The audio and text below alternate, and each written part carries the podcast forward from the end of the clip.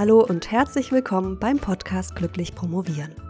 Heute wird es um das Thema gehen, warum manche Doktoranden weniger tun und dennoch mehr schaffen. Letztes Jahr im August habe ich zum gleichen Thema einen Artikel veröffentlicht und falls du den schon kennst, dann fragst du dich jetzt vielleicht, warum ich dieses Thema nochmal aufgreife. Erstens, weil ich es super wichtig finde. Das kannst du dir vielleicht schon denken wegen des Titels, warum das Thema so wichtig ist. Denn wenn es tatsächlich eine Möglichkeit gibt, weniger zu tun und dennoch mehr zu schaffen für die Doktorarbeit, dann sollten das doch tatsächlich alle wissen und ausnutzen. Ich nehme an, da stimmst du mir zu. Und der zweite Grund, warum ich das Thema nochmal aufgreife, ist, weil Anfang April wieder die kostenlose Produktiver Promovieren Challenge startet, zu der ich dich ganz herzlich einladen möchte. Und zwar kannst du dich anmelden unter promotionsheldin.de slash Produktivitäts-Challenge. Produktivität mit AE schreiben, damit es funktioniert. Bei der Challenge bekommst du fünf Tage lang täglich eine Mail von mir mit einer kleinen Aufgabe, die direkt zu mehr Produktivität bei deiner Doktorarbeit führt und auch nicht lange dauert. Die dauern alle so um die 10 bis 20 Minuten. Die Challenge kostet dich, wie gesagt, nichts außer deiner Mailadresse und ich würde mich sehr, sehr freuen, wenn du mit dabei bist. Und wie gesagt, du kannst dich ab sofort anmelden unter promotionsheldin.de slash Produktivitäts-Challenge. Jetzt möchte ich dir aber erstmal verraten, warum meiner Meinung nach viel tun nicht dazu führt, dass du mehr schaffst. Auch wenn das vielleicht erstmal widersprüchlich klingt. Und wenn du aus der heutigen Folge nochmal was nachlesen möchtest, dann kannst du das auch direkt im Artikel tun unter promotionsheldin.de slash Effizienz-Effektivität. Auch da wieder das Ä ausschreiben AE. Bei mir war es so, dass ich wirklich meine gesamte Promotionszeit mir eigentlich keine Gedanken darüber gemacht habe, was der Unterschied zwischen Effizienz und Effektivität ist. Und um den wird es heute auch gehen, weil der sehr, sehr wichtig ist. Aber ich habe ehrlich gesagt dazu einfach keine Zeit gehabt, während ich promoviert habe. Ich war einfach zu busy. Und aus diesem Modus, dass ich bin allzeit beschäftigt und komme zu nichts sonst, da bin ich erst gekommen, als ich plötzlich begriffen habe, dass der Unterschied zwischen Effizienz und Effektivität das gleiche bedeutet wie A, einen Tag nach dem anderen im Work-Life-Dis Hamsterrad zu malochen und B, erfolgreich zu promovieren. Und das bedeutet für mich zügig, aber auch entspannt und mit Spaß. Effizienz wird gerne beschrieben damit, dass man die Dinge richtig tut und Effektivität bedeutet auf der anderen Seite, die richtigen Dinge zu tun. Ich wiederhole das nochmal, weil sich so ähnlich anhört und da eigentlich nur ein Wortdreher drin ist. Also wenn du effizient bist, dann machst du die Dinge richtig und wenn du effektiv bist, dann tust du die richtigen Dinge. Ein kleiner und feiner, aber sehr, sehr wichtiger Unterschied. Und ich habe dir heute ein Fallbeispiel mitgebracht, an dem ich dir erklären will, was der Unterschied ist, wenn du effizient promovierst versus effektiv promovierst. Und dazu möchte ich dich bitten, dir einfach mal zwei Doktoranden vorzustellen. Ich habe dir einfach mal Laura und Alina genannt. Die sind komplett erfunden. Also wenn du Laura oder Alina heißt, dann bedeutet das nicht, dass ich hier über dich spreche, sondern ganz allgemein. Und unsere Laura, die du dir jetzt vorstellen kannst, die legt den Fokus bei ihrer Promotion auf die Effizienz. Das heißt, sie fokussiert sich ganz stark darauf, wie sie etwas tun muss, damit es möglichst schnell geht. Und darin ist sie wirklich gut und es gibt kaum jemanden, der so viel in derselben Zeit schafft für die Dissertation wie sie. Alina hingegen, die setzt auf Effektivität. Sie ist eher durchschnittlich schnell, wenn es um die Erledigung von Aufgaben geht, aber sie überlegt sich bei jeder Tätigkeit ganz genau, ist diese Tätigkeit zielführend oder nicht. Und zielführend ist sie dann, wenn sie Alina dem Ziel, ihre Doktorarbeit abzuschließen, näher bringt. Laura und Alina, nehmen wir jetzt einfach mal an, schreiben beide eine Doktorarbeit in demselben Fach, an demselben Institut, haben die gleiche Betreuerin, also haben genau die gleichen Bedingungen. Wer denkst du jetzt, wird zuerst fertig sein? Laura, die super effizient ist und super schnell arbeitet, oder Alina, die nur durchschnittlich schnell arbeitet, aber die sehr effektiv ist. Ich setze auf jeden Fall auf Alina, denn während zum Beispiel Laura ein Paper nach dem anderen auf ihre Leseliste setzt, ist Alina ganz strikt am Aussortieren. Was brauche ich, was brauche ich nicht, was werde ich lesen, was werde ich nicht lesen. Während Laura noch ein Buch nach dem anderen abarbeitet, da schreibt Alina bereits die ersten Rohtexte für den Forschungsstand. Und während Laura so eine ist, die sagt, ich will auf keinem Netzwerktreffen fehlen, ich will bei jedem Kolloquium dabei sein und bei jedem Promotionsstammtisch, überlegt sich Alina ganz genau, an welchem Treffen will ich teilnehmen und an welchen nicht. Bei jeder Aufgabe, die Laura macht, stellt sie sich zuerst die Frage, wie muss ich diese Aufgabe angehen, damit es möglichst schnell geht? Alina auf der anderen Seite fragt sich, was muss ich tun, damit ich mein Ziel möglichst schnell erreiche? Und das ist auch wieder so ein kleiner, aber feiner Unterschied. Denn Laura, unsere Doktorandin Laura, die ist super effizient und die ist damit extrem leistungsfähig. Ja? Laura ist so eine, wo man sagt, die ist wirklich ein Ass im Zeitmanagement. Aber was das Problem bei Laura ist, ist, dass es sich zu wenig Gedanken um die Priorisierung von Aufgaben macht. Und das wiederum ist jetzt Alinas Stärke. Alina entscheidet knallhart, ist eine Aufgabe überhaupt meine Zeit wert oder nicht.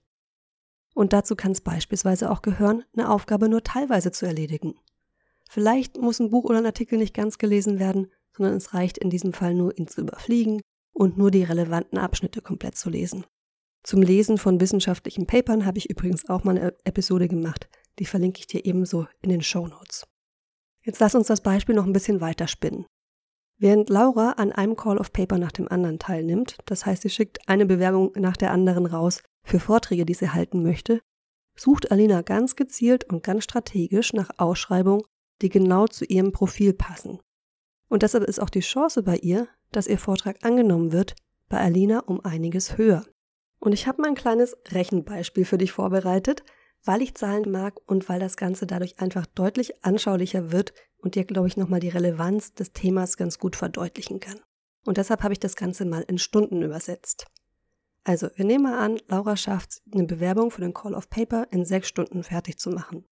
Sie versucht jeden Monat eine Bewerbung abzuschicken, weil sie denkt, okay, damit erhöhe ich die Chancen, genommen zu werden. Das heißt, sie macht das zwölfmal im Jahr und sie braucht, wie gesagt, sechs Stunden jedes Mal. Das sind 72 Stunden im Jahr. Alina ist nicht so schnell, die braucht doppelt so lange. Sie hat natürlich auch weniger Übung. Also wir sagen jetzt einfach mal, sie braucht zwölf Stunden für ein Call of Paper. Aber sie macht nur bei drei Call of Paper im Jahr mit. Und damit benötigt sie dann dreimal zwölf Stunden, also 36 Stunden im Jahr. Und das ist halb so lange wie die 72 Stunden bei Laura. Jetzt stell dir mal vor, Lauras Vortrag wird viermal angenommen und Alinas Vortrag zweimal. Jetzt sagen wir, okay, da hat Laura natürlich, wenn man das mal absolut sieht, mehr Vortragsmöglichkeiten. Aber jetzt kommt natürlich erst noch die Arbeit, weil jetzt muss sie die Vorträge auch noch vorbereiten, sie muss die Reise organisieren, Reisekostenabrechnung machen und so weiter und so weiter. Und neben der Vorbereitung und der Orga kommt dann natürlich noch die Reise selbst dazu. Und da würde ich jetzt einfach mal so zwei bis vier Tage veranschlagen. Wenn wir mal mit durchschnittlich drei Tagen rechnen für die Reise und zwei Tage Vor- und Nachbereitung, dann kostet in Anführungszeichen so ein Vortrag also eine Woche Arbeitszeit. Bei Laura sind das dann vier Wochen im Jahr plus die 72 Stunden, die wir gerade schon ausgerechnet hatten für die Bewerbung. Also kommen wir auf insgesamt sechs Wochen im Jahr, die sie damit zubringt. Alina hingegen kommt nur auf zwei Wochen Reise plus eine Woche Bewerbung, hat also nur drei Wochen dafür benötigt.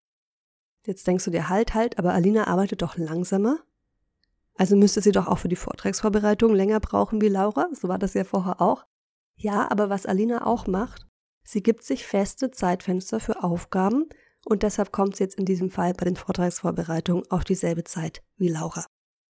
Und auch wenn wir jetzt noch eine Woche draufrechnen, weil wir sagen, Aline arbeitet ein bisschen langsamer, dann hat sie aber immer noch einen halben Monat gespart, den sie für Tätigkeiten aufbringen kann, die sie wieder direkt dem Ziel Doktorarbeit abgeben, näher bringen.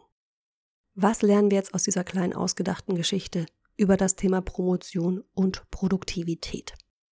Du kannst super effizient sein, das heißt alle deine Aufgaben flott und gut erledigen, aber deinem Ziel, nämlich der Doktorarbeit, die Doktorarbeit fertigzustellen, trotzdem nicht wirklich näher kommen. Und ich glaube, eine Gefahr hier liegt darin, dass wir uns gerne produktiv fühlen beim Promovieren. Das hört sich erstmal gut an, ne? Sich produktiv fühlen bedeutet ja dann, denkst du vielleicht auch, dass du produktiv bist. Aber was passieren kann, ist, dass wir dann unsere Effizienz vielleicht immer weiter und weiter steigern, aber gleichzeitig vergessen zu priorisieren und damit den Fokus fälschlicherweise nur auf die Effizienz legen, statt auf Effektivität. Und wenn ich Laura einen Rat geben könnte, dann wäre es dieser, mach mehr von den in Anführungszeichen richtigen Dingen. Und das gilt in Bezug auf die Dissertation, aber auch darüber hinaus. Auf der anderen Seite ist es aber auch so, dass Alina durchaus auch etliches von Laura lernen kann, denn Alina ist zwar gut im Priorisieren, aber die hat noch Luft nach oben, was ihr Zeitmanagement angeht und was das angeht, dass sie die Dinge, die sie tut, die ja wichtig sind, dass sie die auch richtig macht, also auf die richtige Art und Weise und damit meine ich relativ schnell erledigt und nicht mehr Zeit als nötig dafür braucht.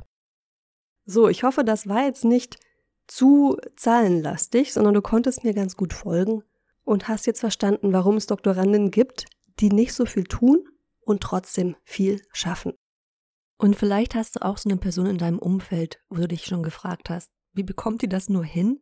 Wahrscheinlich ist das eine sehr effektive Person, die den Fokus nicht oder zumindest nicht nur auf Effizienz legt, sondern vor allem darauf, die richtigen Dinge zu tun. Wenn du jetzt deine Produktivität bei der Promotion erhöhen willst, dann möchte ich dich nochmal ganz, ganz herzlich einladen, an der Produktiver Promovieren Challenge teilzunehmen und in fünf Tagen genau das zu tun, die Effizienz und die Effektivität für deine Doktorarbeit zu erhöhen. Also, ich hoffe, dir hat die heutige Episode gefallen und wenn du jetzt davon überzeugt bist, dass sich deine Produktivität noch verbessern lässt und es da noch ein bisschen Spielraum nach oben gibt, dann melde dich direkt an zur kostenlosen Challenge unter promotionsheldin.de slash Produktivitäts-Challenge. Wie gesagt, setze ich dir natürlich auch in die Shownotes. Anfang April wird schon losgehen und letztes Jahr gab es ganz, ganz tolle Rückmeldungen zur Challenge von den Doktoranden, die teilgenommen hatten und die wirklich durch diese kleinen Tagesaufgaben direkt gemerkt haben, dass sie spürbar produktiver promoviert haben. Das war's von mir für heute. Ich wünsche dir freudiges und vor allem produktives Promovieren.